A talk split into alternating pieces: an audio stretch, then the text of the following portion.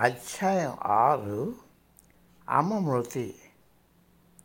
అమ్మ అకస్మాత్తుగా జూలై పదకొండున పంతొమ్మిది వందల ఎనభై ఎనిమిదిలో మరణించింది.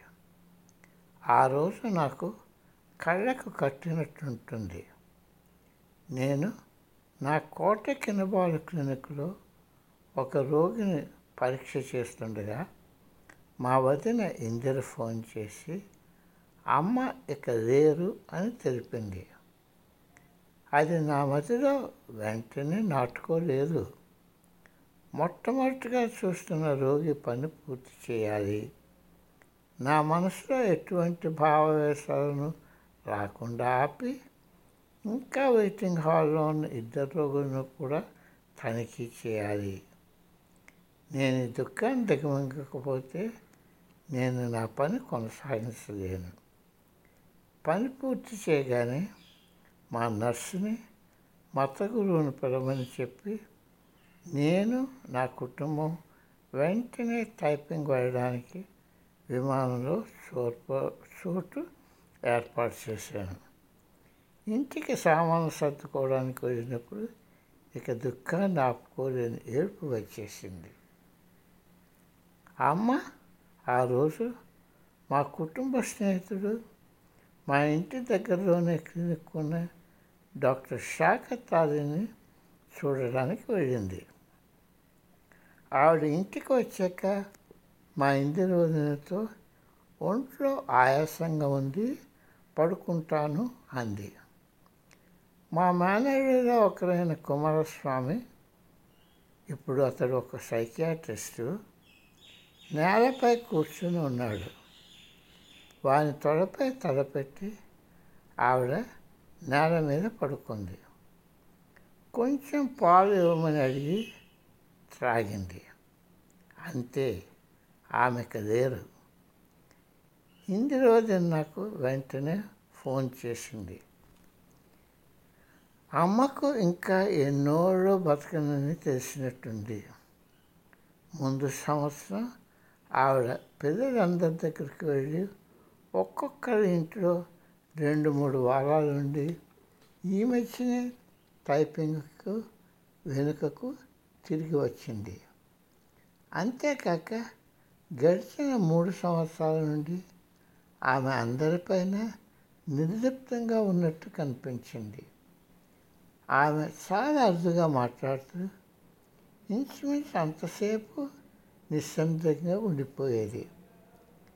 హిందూ అన్వేషకుల మౌనం పాటిస్తున్నట్టు ఆమె మౌనవ్రతం పాటిస్తున్నట్టు కనిపించింది.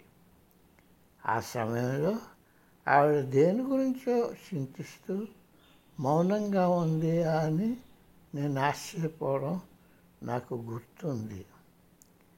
కొంచెం వెనుకకు వెళ్ళి ఆలోచిస్తే ఆవిడ తన పద్ధతిలో తన అంచకాలానికి అప్పుడే తయారవుతున్నారన్నది ఈ ప్రపంచంలోని భావబంధాలు తెలుసుకోవడానికి నిర్దిష్టంగా ఉండిపోవడం మొదలుపెట్టింది. ఈ మాత్రం ముందుగానే అర్థం చేసుకునే వివేక శక్తి లేని మందబుద్ధినని నన్ను నేను నిర్ణయించుకున్నాను పూర్వావలోకనం చేసుకుంటే ఆవిడతో ఎక్కువ సమయం నేను ఎందుకు గడపకుండా నేరం చేశానని భావించాను. నా పనిలో నేను తలమునకలైపోయి ఆవిడ ఉన్నారు కదా అన్న ధోరణిలో పడిపోయి ఆవిడ కలకాలం ఉండదని మర్చిపోయాను. ఆవిడ పోయిన తరువాతే ఆవిడ లేని తీరుని లోటు కొట్టచ్చినట్టు ఆగుపడింది. ఆవిడకి చేయవలసిందంతా నేను చేయలేదని నాకు అంతులేని చింత బాధ. ఆవిడ నాతో ఎన్నో చేయించాలని అనుకుంది. కానీ నాకు దానికి సమయం దొరకలేదు. ఆవిడ భారతదేశంలో ప్రఖ్యాత పుణ్యక్షేత్రాలకు యాత్రగా వెళ్ళాలని ఎంతో ఆశించింది. ఆవిడ కోరుకుంటే ఇది తక్కిన పిల్లలతో హాయిగా చేయగలిగేది. కానీ ఎందుచేతనో ఆవిడ ఇది నాతో చేయాలని కోరుకుంది. నేను దానిలో విఫలమయ్యాను. ఈ అణచిపెట్టిన మనోభావాలన్నీ బలపడటం మొదలయ్యాయి. అక్కడ ఉన్న ఇంకొక అక్కడ ఉన్న ఇంకొక వైద్యుడికి ప్రాక్టీస్ చూసుకోమని నిర్దేశించి నిర్దేశించి నేను ఆవిడతో వెళ్ళవలసి ఉండవలసింది. కానీ నేను అది చేయలేదు.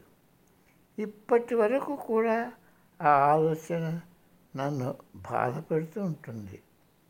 నేను ఆవిడని నిర్లక్ష్యం చేశానన్న అపరాధ భావం నుండి నేను తేరుకోలేకపోతున్నాను ఆవిడ ఇప్పటికి లేదు నాకున్న ఒక్క ఊరట కలిగించే విషయం ఏమిటంటే పంతొమ్మిది వందల డెబ్భై నాలుగు సంవత్సరంలో మా అన్న పెళ్ళి కుదిర్చడానికి ఆవిడ దక్షిణ భారతదేశం వెళ్ళినప్పుడు అక్కడ కొన్ని దేవాలయాలకు నేను ఆమెను తీసుకుని వెళ్ళాను. ఇప్పుడు భారతదేశంలో నేను దేవాలయాలు పవిత్ర పట్టణాలు వెళ్ళినప్పుడు నేను నా యాత్రను ఆవిడ తరఫున చేస్తున్నానని భావించి ఆ యాత్రను ఆవిడకు అంకితం చేస్తాను.